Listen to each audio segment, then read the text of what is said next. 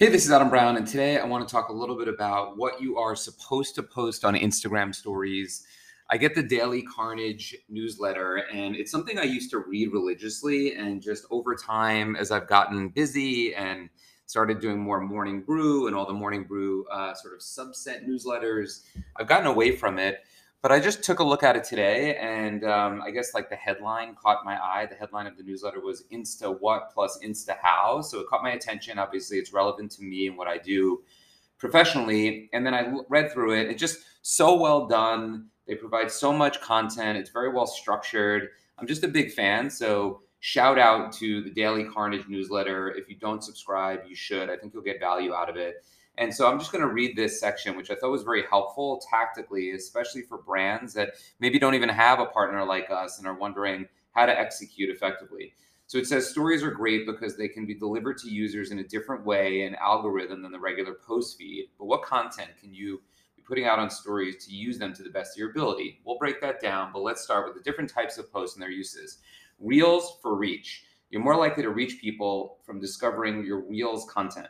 Carousel for educational content. These are often used to explain or display with a higher chance of being saved for later. And stories for staying top of mind. As we mentioned, it's a different feed users are following and it's current. Note, there are always exceptions to the rules above. When you notice some of content working if, for you, keep it up anywhere. Um, so Katie Steckly, who I actually do not know, is an Instagram entrepreneur that has a general educational YouTube for creators and businesses looking for help on content creation in the great big complicated digital world. And from her experience, here are some ideas for Instagram stories. One, mini training. Educate your audience by providing short Q&As, 3 to 5 how-to slides and quick tricks. Get started by thinking of the frequent questions you might get as a brand. So easy, such a no-brainer for any brand that has something that's unique and is better for you, which is most of the brands that we work with Great, great tool, something maybe you should be doing weekly. Stories on your story. Entertain your audience by either recapping something or going live.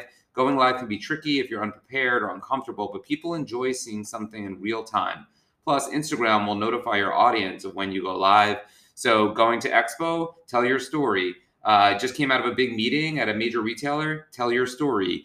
Um, had a tough week, tell your story. I think um, the guys at Midday Squares are probably, or MDS are the best at that, uh, telling their story and keeping it real, being very transparent. Number three, inspo. Another layer of entertainment you can use stories for is transformation of ideas stemming from a question you asked your er- audience earlier. Great, great idea here. Number four, stories for highlights. Brands can use the highlight section of Instagram to showcase features or past how to's. Think of what stories you can make to use for highlights.